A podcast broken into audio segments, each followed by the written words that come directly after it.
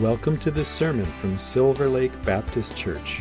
Our mission is to celebrate the greatness of God with all we are for the joy, hope, and renewal of our community. We are so glad you have chosen to listen to our message. We pray you will be blessed by your time with us today. Good morning.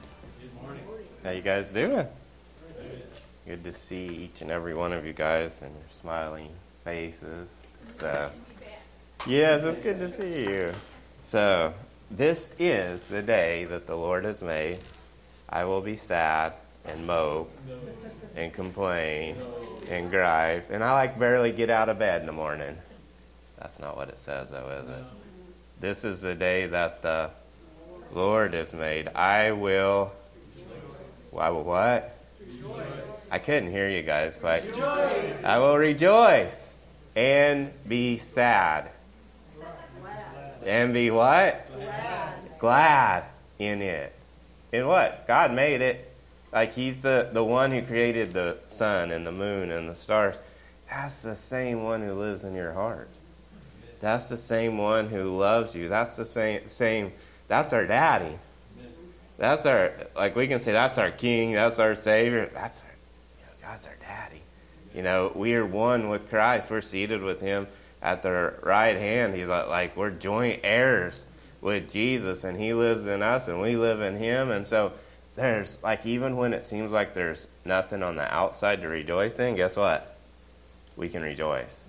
Why? Because this is the day that the Lord has made.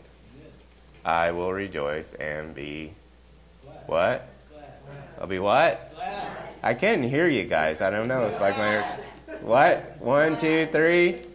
Glad. Yeah, we'll have trash bags. Like I even want my trash bags to be happy, so I buy Glad. Right? If I want a new start, I get Dawn dishwashing soap because it's the dawn of a new day. And if things aren't going exactly like I like, I go get Tide because it'll change the tide. You know? So you can, like, eh, never mind. Like Pastor James, just shut up and, and go to the Word. Good, good thing I brought my Bible, right? You're like, thank God. Thank you, Jesus. See. Um, I had a great last weekend. I um, actually took off, and my wife came to me and she's like, "We need a weekend." been telling me like for a month because it seems like every vacation we have has to do with horses or church. And she's like, I need a vacation because she's been working full time and going to school at night. And, and she, she's like, I just want time. I just need a break. I want, want you eh, to come with me and let's just go away for, for a few days. And, and I was like, okay, okay. So, so um, thank you guys for allowing me that opportunity to get away.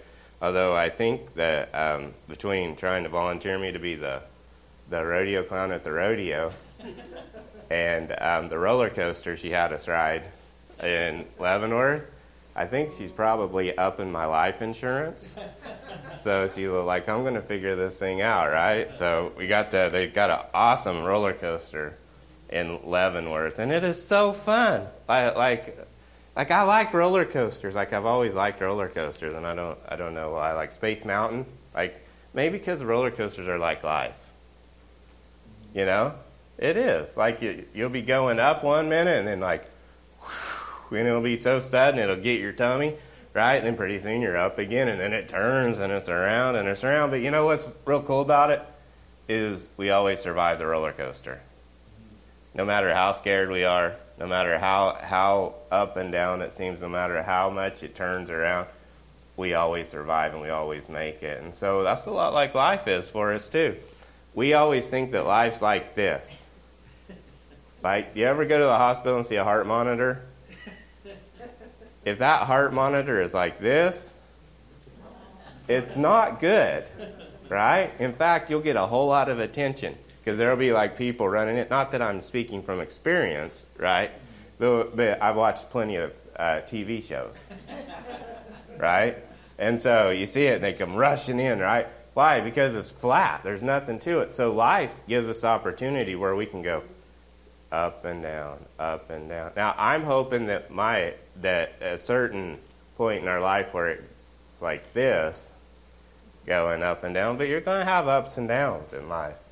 You're going to have challenges, you're going to have struggles, and, and you're going to go through things. Every person in the Bible went through things even after God told them to go somewhere. Remember Abraham? God said, I want you to get your family, I want you to leave, and I want you to go to a place that I'm going to tell you, right? And everything was perfect after that. He had no challenges at all after that. No? That, that's not how it went? Man. So, I think in life we got to realize that we're no different than Abraham. We're, we're no different than anyone else. Is those challenges are made to allow, are not made to allow us to grow, but they come along and they allow us to grow. They allow us to breathe. They allow us to experience that God's still bigger than anything that we're going to face, still bigger than anything that we're going to going to come up against and it's going to give us the opportunity to grow and i love that because in hebrews 11 1 it says this now faith or is it later no. Late, yeah. later doubt no now faith is being sure of what we hope for and certain of what we do not see. I always thought this was the stupidest verse. Right? It's like i got to have faith. Like faith is now, faith is being sure. Uh, one scripture says, now faith is the substance of things hoped for, the evidence of things unseen. Faith is the substance of things hoped for, the evidence of things unseen. What's, what's going on here? What's God trying to tell us? He's trying to tell us that uh, this whole Bible's about one thing it's about our walk with God. And it's about walking in the Spirit, right? How we are spiritual beings, right? We're in a physical body, but we are spiritual beings. We're made in God's image. Like the only thing that separates us from, from the animals is we have free will, right? We have free will. We have, we have, have a, a consciousness. We have an awareness. We have a, a being, right? That's why they call us human beings. As much as I love horses, they don't call them equine beings.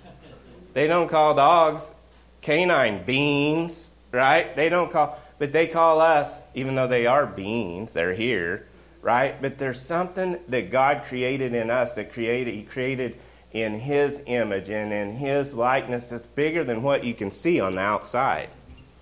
It's bigger than, than, than um, what we can feel. It's bigger than what we can taste. It's bigger than what we can touch.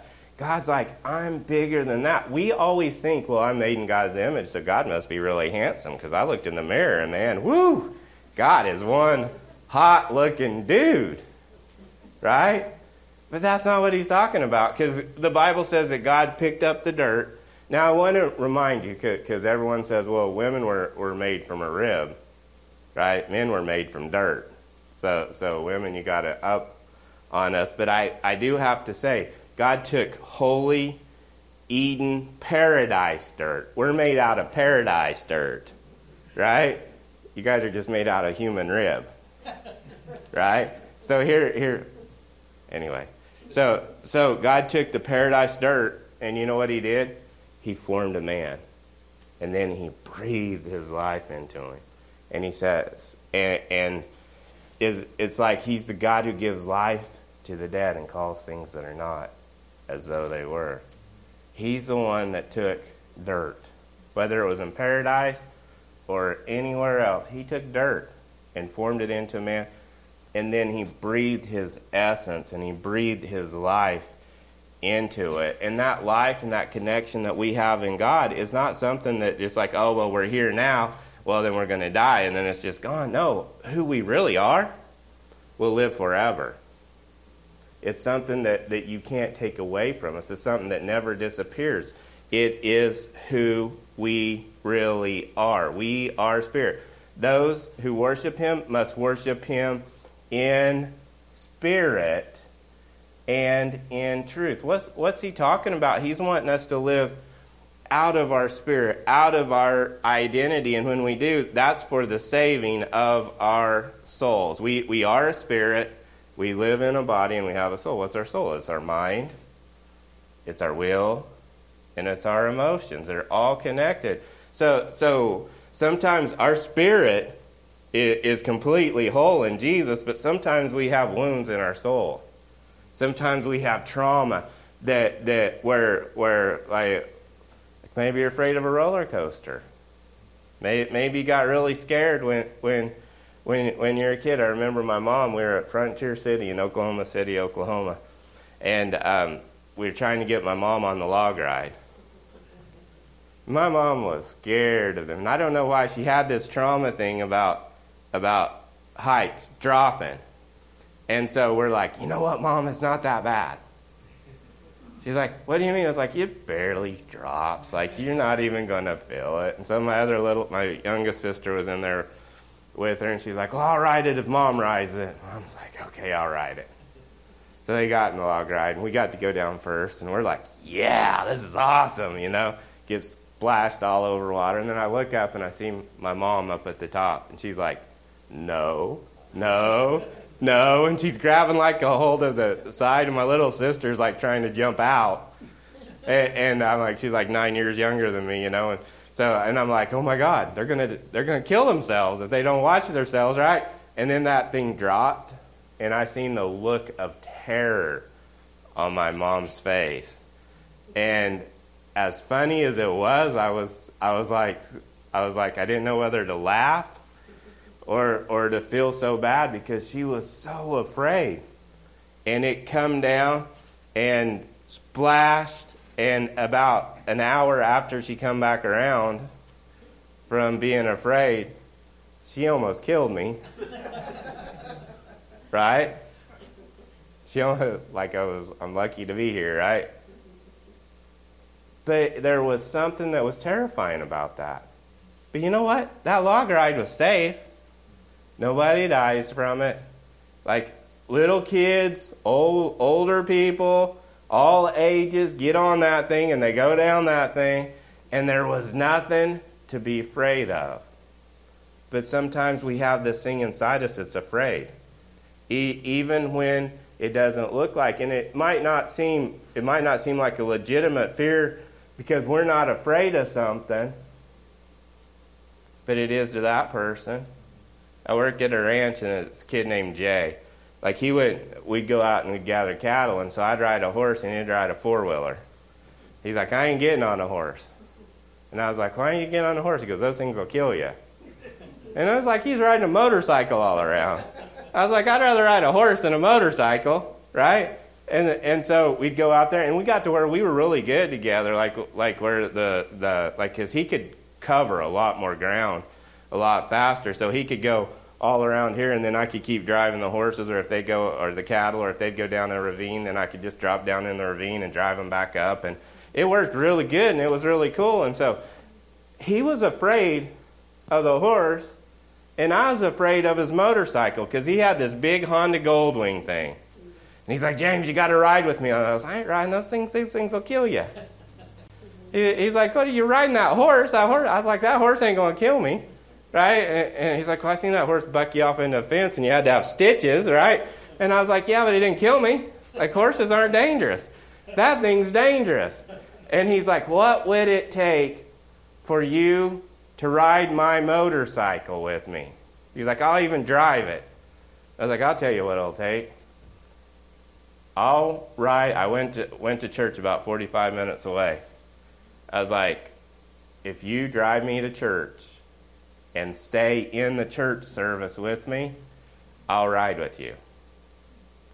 And I thought, well, I'm getting him to church, so surely God will see this as a as a favor, and he'll be like, okay, we'll get him there alive because this guy needs to get saved because he's not saved yet. And I thought I had angels like all around me going there, but you know what?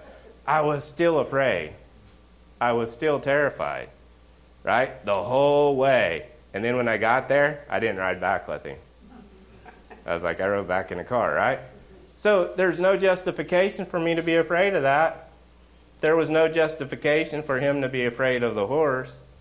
But there was something that he was afraid of, and it was a legit fear. It was a, lit, a legit terror. And sometimes we've gone through things and it's hurt. it's, it's caused us fear inside us, and that's not our spirit, that's our soul. That, that's our mind, that's our will, that's our emotions. And then we start trying to live, our, our body tries to start taking over and start trying to protect us. Right? Someone comes up and they punch you, they just start punching you, then pretty soon someone comes up and moves their hand. You know what you're going to do? You're going to have a reflex. Right? Why? Because your, your body's just naturally, like you're not even going to do it, it's just naturally going to try to protect you. And so we go into these phases where we're just trying to protect ourselves because we've had this wound, or we've had this hurt, or we've had this fear. Or we're like, you know what? I've never experienced this before, so this could be really bad. And then we finally experience it, and we're like, well, that's not so bad.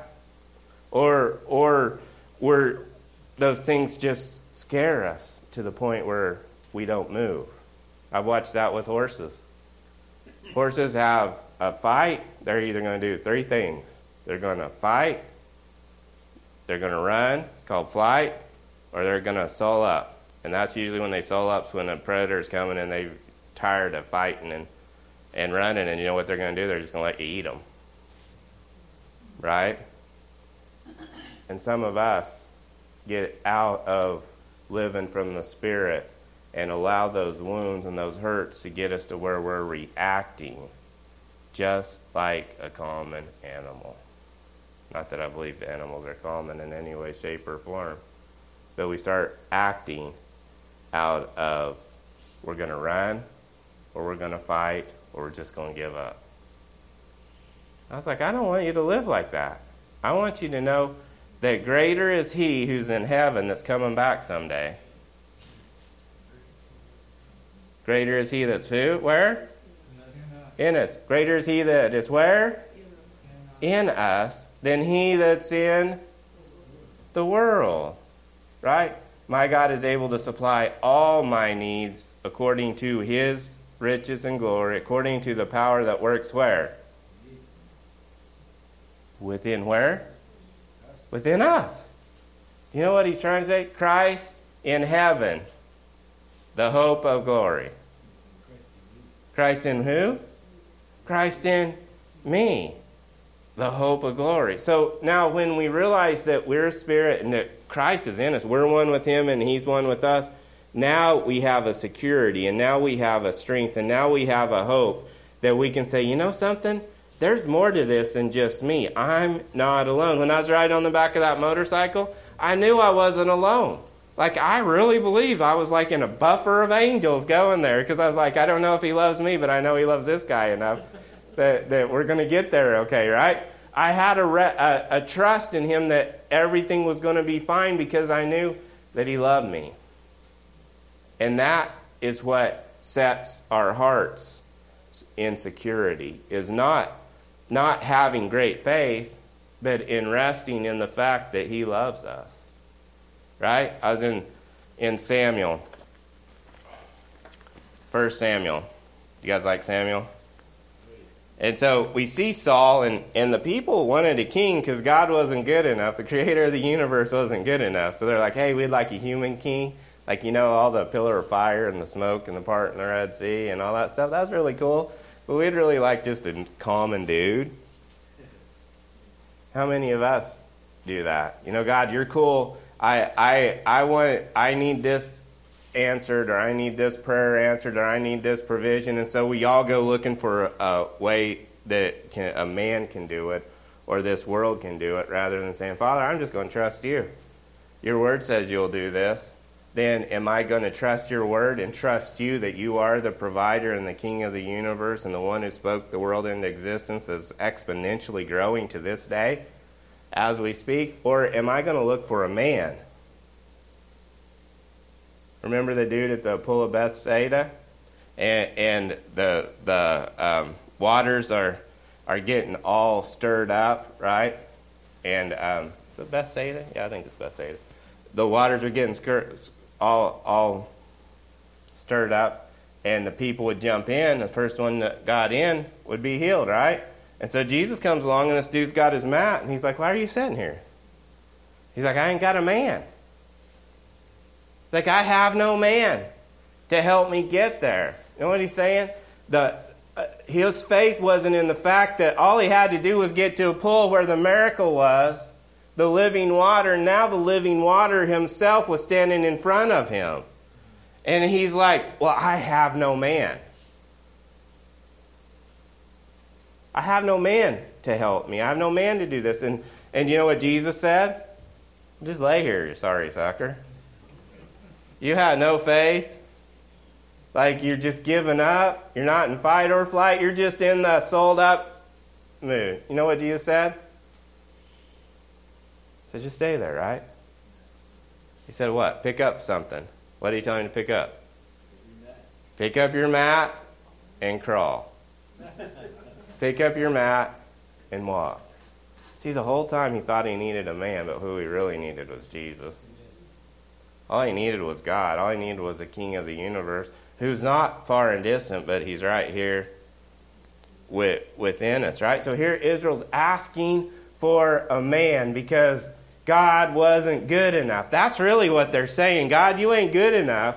All this stuff you've done for us, all these miracles we've seen, but you ain't good enough. I want a king. And so God said, fine. It's going to look good on the outside, but on the inside, not so much. In fact, he's out chasing the donkeys for his uncle. And when he finds out that he's getting ready to be called to, to be anointed as a king, do you know what he does? They find him hiding behind his baggage. That's what they asked for. That's what they wanted. We want a mere man, one that doesn't even have the confidence to stand up, that's still hiding behind his own baggage. That's who we want to be our king. And you know what I think is really cool? You know what Saul means in Hebrew? Ask for. His name literally means asked for. So they asked for a king, and God gave them a king named Ask for. Okay, here's what you ask for. Here you go and get it. You get, ever have like your kids and they're wanting something, you're like, that won't be very good for you. Don't eat that.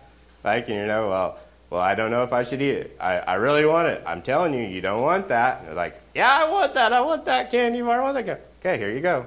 You ask for it. I mean, if do that. That's what God's like. Here, but this wasn't just a candy bar. This just wasn't something that'd be funny and get all over their face or something and be messy. This is something that was really serious because this was their lives. And God gave them what they asked for. I love it. There's another dude in the Bible. His name was Saul. You guys remember the New Testament Saul? His name started out with ask for it. Now, Saul gave everybody what they asked for because he, he was a Jew of Jews. He knew the Torah. He had trained under the greatest rabbis, and he knew, he knew the scripture, but yet here he was holding the cloak while they were killing Christians. He had a zeal for that until God Jesus showed up, knocked him off his horse, and changed his life, changed his name from Saul to what? To Paul. What does Paul mean? Paul means small, not just small, but a small whisper that propagates into a roaring multitude. Extraordinary, distinguished. It may look small, but it's going to go into something that's roaring and that that that that will will be distinguished and, and it, it will be exponentially greater than you ever dreamed. And that's what paul paul did. Like you look at paul and say well he's just one dude getting thrown in jail all over the place. His life's over. He's writing letters. But look what those letters did. And look what god did through him. One thing i know when um, one of my mentors I, I I was um, listening the other day to this this dude, and he, he's awesome. But he was saying, when you don't know what to do, just do something. He's like, just start with what you can do. He's like, if you you don't have no idea what to do, just get out of bed, make your bed, sweep the floor, just get up and do something. If you don't know what to do, just do something, right? And so that's what's real important for us is to keep going. But so here, here God gives them what what they ask for, and then he blows it. So he goes to Samuel, who's heard of God, and God says, Guess what? I got this dude. I got I got a different plan. This dude ain't working out. But since you guys still want a man, I'm going to give you a man, but I'm not going to give you a man that's hiding under the baggage. I'm going to give you a man who's after my own heart. See, because God didn't look on the outside. He looked where? On the inside, on the heart. So you get here in, in verse chapter 16, 1 said, The Lord said to Samuel, How long will you mourn for Saul, since I have rejected him? as king over Israel. Fill your horn with oil and be on your way. I am sending you to Jesse of Bethlehem. I've chosen one of his sons to be king. But Samuel said, How can I go? Samuel will hear about it and kill me. Or Saul will hear, hear about it and kill me. And the Lord said, Take a heifer with you and say, I am come. I have come to sacrifice to the Lord. Invite Jesse to the sacrifice, and I will show you what to do. You are to anoint for me the one I indicate. When it said invite Jesse to the sacrifice, I was wondering if they were going to sacrifice him. I'm just messing with you guys, trying to keep, see if you guys are listening to me. You guys awake? Okay, now. Samuel did what the Lord said. When he arrived at Bethlehem, the elders of the town trembled when they met him. They asked, Do you come in peace? Samuel replied, Yes, in peace. I have come to sacrifice to the Lord. Consecrate yourselves and come to the sacrifice with me. Then he consecrated Jesse and his sons and invited them to the sacrifice. Notice he invited all of them to the sacrifice. When they arrived, Samuel saw Eliab and thought, Surely the Lord's anointed stands here before the Lord. You see, he's doing the same thing that they did with Saul. He's looking at this dude and he's like, man, that dude looks a lot like James Mays. he's tall, he's handsome, he's charismatic, he just got this charisma, right? It's like, that dude's got to be the king. You know what God said? No, because James Mays is cool in his heart too. Right? He's like David in his heart, right?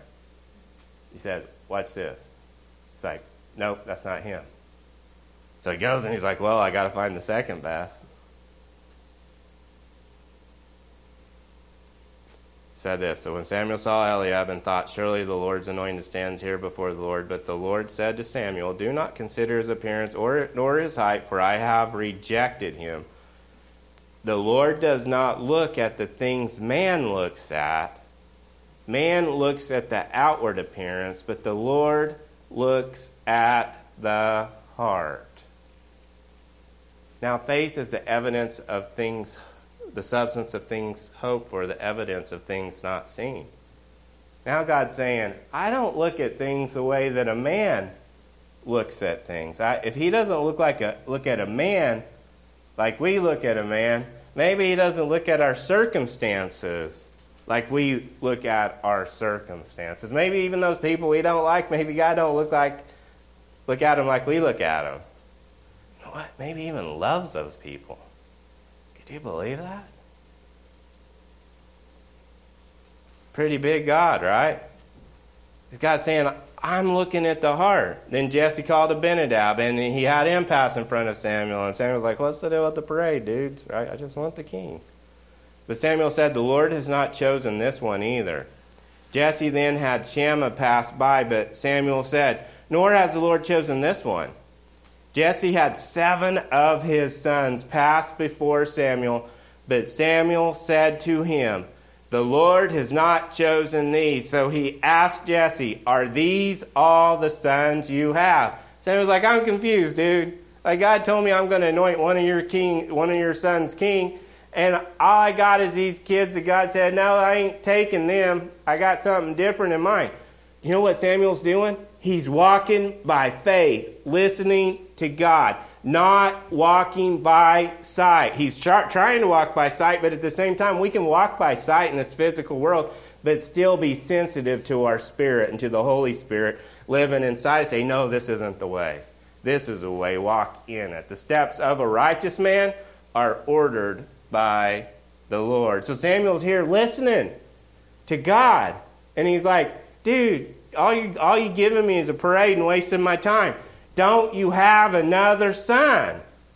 He's like, Yeah, but he can't be him. Like, have you seen David? Like, like he's out in the sheep pasture. Like he, he's out there taking care of the sheep. Like I didn't even have enough faith in David to bring him to this to this shindig. Man didn't have faith in David. Man didn't see what David, who David was, but God did. Don't despise the day of small beginnings. Because sometimes what we look at as small, God looks at as mighty. It's like a seed. It may look really small, but it contains great harvest. Not just a harvest, harvest in them. Because when, when it grows and puts another seed, more seeds out, then those seed put more seeds out, and it exponentially multiplies. And so you can never judge stuff by just what you see. And so here he he says, "Okay." And so he says, "They're still the youngest," Jesse answered, "but he is tending the sheep."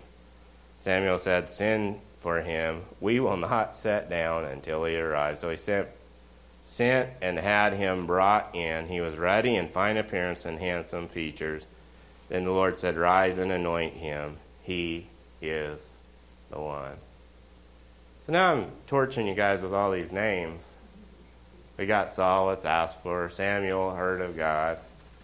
Saul, Paul, or Paul, you know, all these different names. Jesse, you know, the Lord exists, you know, which I love that because Hebrews says we those uh, he's a um, those who believe that he is he is a rewarder rewarder of those who diligently seek him right and so he is right? So here's David. Does anybody know what David's name is in Hebrew?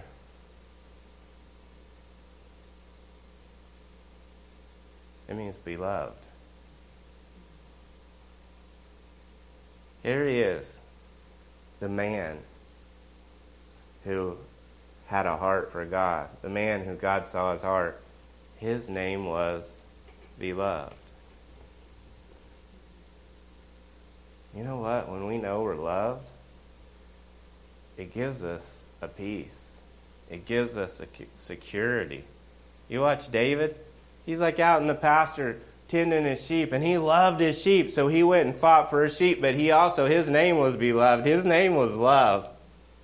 He's like, so love takes and, and defends his sheep, but at the same time, love has faith that God's going to deliver him the victory because he's going to kill that lion and that bear. And so, love so big that when the enemy comes and the giant screaming at Israel, what they asked for was hiding, but loved stood up and said, Who are you to come against my God? He was offended by what the enemy was doing to Israel and doing to God. He said, I'm, lo- I, I'm beloved, man. He said, You know what? Who's this giant? You're just like a dog, man. Like, I faced the lion and the bear. You're a dog, man. I'll take your head off. You know why? Because he knew he was loved. When you know you're loved, it gives you a level of security that is beyond anything. In Deuteronomy 33, there's blessings given to all the tribes of Israel. And in verse 33:12 there's a there's a blessing that's given to Benjamin. Benjamin, right? Benjamin means son of my right hand. You know we're seated with Christ. Right? You know that he's seated at the right hand of God and we're in Christ and he's in us. He Jesus is the son at the right hand of God, right? and we're in Him. It says this Let the beloved of the Lord rest secure in Him.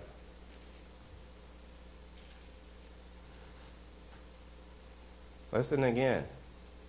Let the beloved of the Lord rest secure in Him, for He shields him all day long, and the one the Lord loved rests between His shoulders.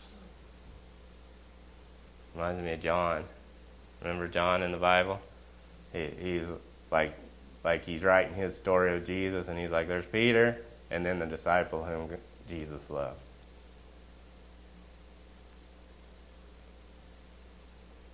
John was the one who would lay down with his head on Jesus' heart and rest. He knew he was loved. You know what's cool about John, too? Wasn't he the only one that wasn't martyred? They tried to kill him, tried to burn him in a vat of oil, didn't touch him. John knew something. Just like David, just like Jesus. Jesus knew he was the beloved Son of God. You guys are loved, deeply loved by the King of the universe and by Jesus. And you can rest in that and watch what God will do in your life. Amen. Father, thank you for your word. Thank you for loving us. We give you the praise in Jesus' name. Amen. Thank you for listening. If you'd like to learn more about us, check out our website at www.silverlakebaptist.org.